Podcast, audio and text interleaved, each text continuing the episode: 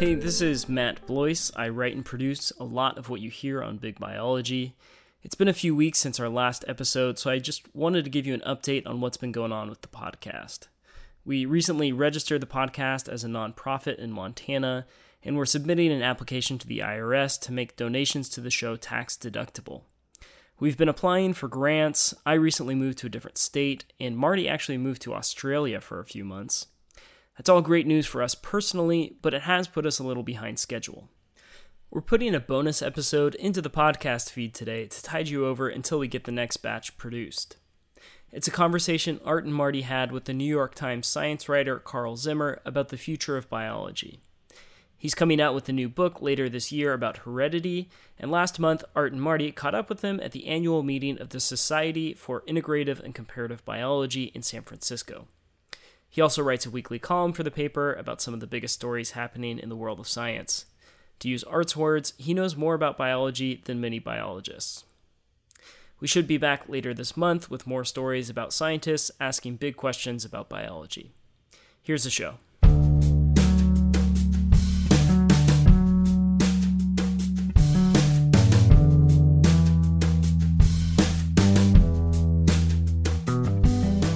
Scientists don't tend to think of their work as political or controversial. They set up their experiments and quietly pursue learning as much as they can about frogs or microbes or whatever else it is they study. But New York Times science writer Carl Zimmer says that might be a problem. While that certainly may be what motivates them, the fact is that what they're doing uh, can be very controversial. Um, and actually, a lot of the, the kind of work that gets done by biologists uh, who go to this meeting um, are it's attacked by politicians as a way of um, going after what they see as government waste. Uh, and so, you know, like it or not, this is political. Biologists that study animals get criticized especially often for projects that don't have any obvious benefit for humans. A cancer researcher can pretty easily point out why his or her research is important, but making a connection between animals and human well being isn't always easy. You know, and it takes time to explain, like, well, actually, if you put shrimp on a treadmill, you can actually learn a lot of things about how shrimp work, and actually, shrimp are are like really important, ecologically speaking, and so on and so forth. I mean, like if you have a little time to explain things to people, um, you can get that across what why it matters. The shrimp example comes from a report that Republican Senator Jeff Flake puts out every year. It details examples of government waste, and it is always packed with puns. Last year, he titled the report Porkymon Go. But imagine if every member of Congress was as obsessed with searching for government waste as the players of the mobile game Pokemon Go are uh, obsessed with finding elusive Pokemon. That's from a speech he made on the Senate floor in January of last year. It goes on and on like that. There's a pun in almost every sentence. But instead of Pikachu, we're looking out for Porkachu. But a big portion of the projects in this report are basic science. In that speech, he criticized research funded by the National Institutes of Health investigating the drinking habits of college students, a NASA project that investigated the religious implications of finding extraterrestrial life, and a study about monkey drool. The monkey business doesn't end there. NIH spent nearly $1 million to study the evolution of monkey drool. At face value, those studies do sound ridiculous. But basic research like that often has a big payoff down the line. Take the monkey drool study as an example. It studied how a gene that affects monkey saliva differs between different species and between individual monkeys of the same species. It found that the gene in one monkey species looked very different from the same gene in another species. Different parts of the gene likely evolved to combat specific problems.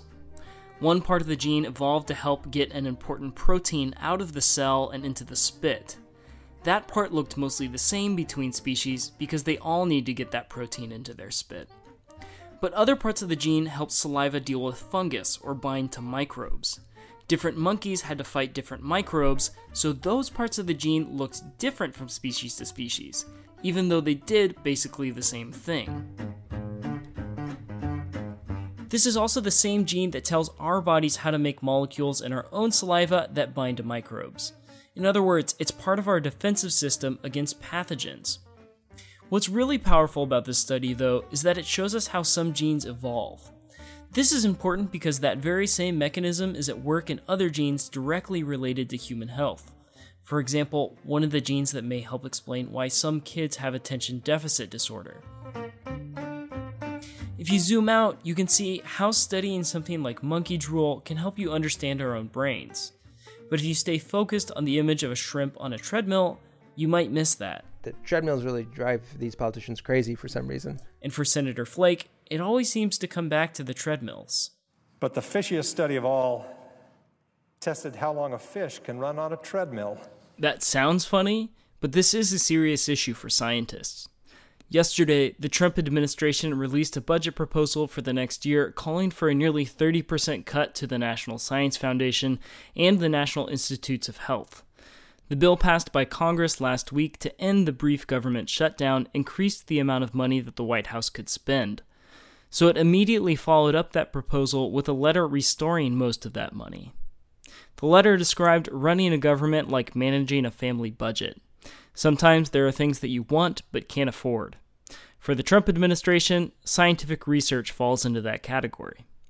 Carl Zimmer says that doesn't bode well for scientists doing basic research.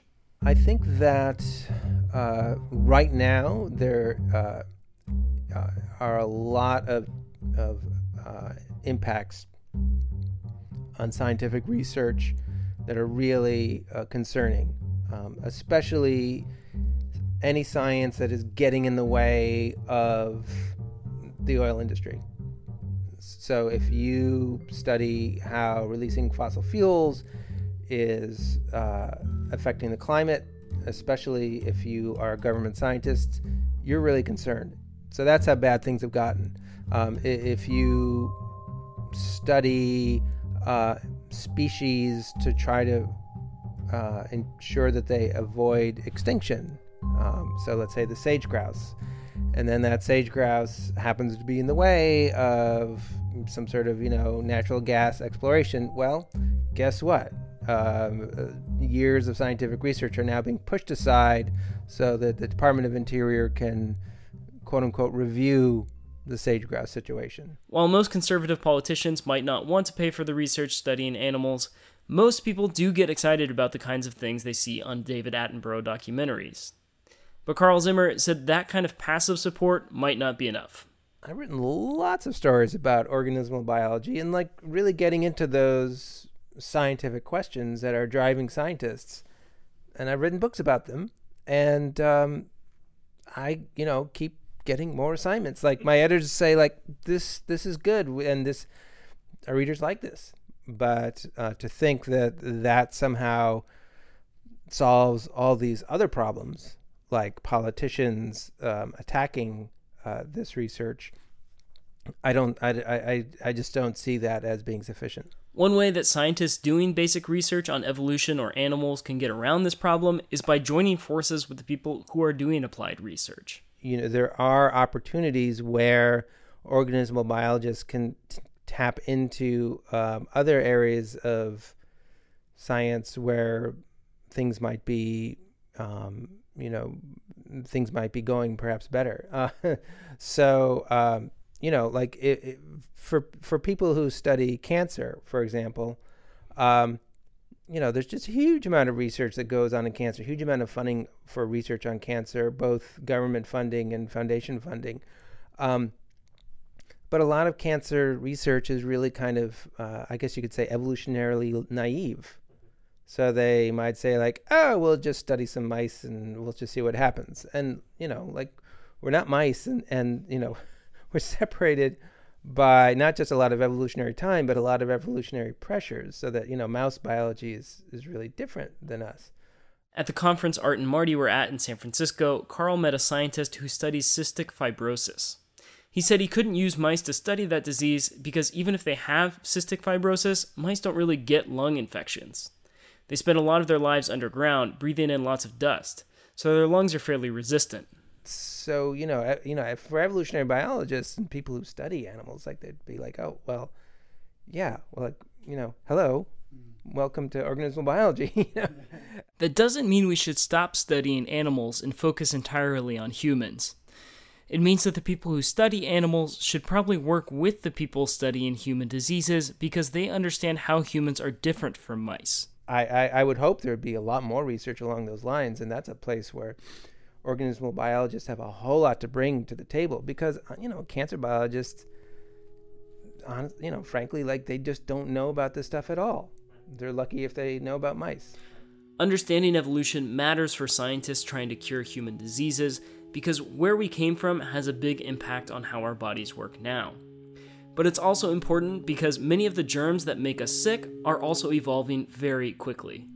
You know, antibiotic resistance is just one big old evolutionary experiment. And, um, you know, evolutionary biologists right now are the ones who are actually have all the good ideas about how to deal with it. Right now, many scientists are focused on collecting as much data as they possibly can to solve problems like cancer or antibiotic resistance. The tools for collecting that kind of data have improved dramatically in the last few decades, which makes it much easier to get.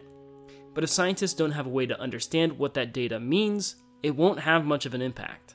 You know, and it's too bad in a sense because I mean, there's so much there's so much data that's just gushing out now and it would be nice to have really powerful theories that organize them well but you know it's not really it's not really happening it's the theories that explain what all these new numbers mean that really move science forward. And it's a lot harder to come up with those explanations. I see this happening a lot um, in genomics. You know for example like they're up now to like 800 genes now which account for I th- I think it's about a quarter or a third of the variation in height. So you know, like the, so so and and you know, there have been these scientists who said like, well, actually, like if we really drill down into the the fine details of those studies, like it's likely that there are probably several, a couple million sites in the genome that are associated with height. So like at that point, you got to be like, okay, we need something more than just another catalog. We need another con- concept for explaining how a trait like height is related to what's going on in the genome. At the same time, it's important for scientists to avoid jumping to conclusions too quickly. When there's so much data available, it's easy to find a dataset that fits with a pet theory. With more numbers, there's just a bigger chance that you will find the pattern you're looking for. But often, those patterns don't really explain how the world works. Well, the microbiome is a really interesting example of of what happens in science these days.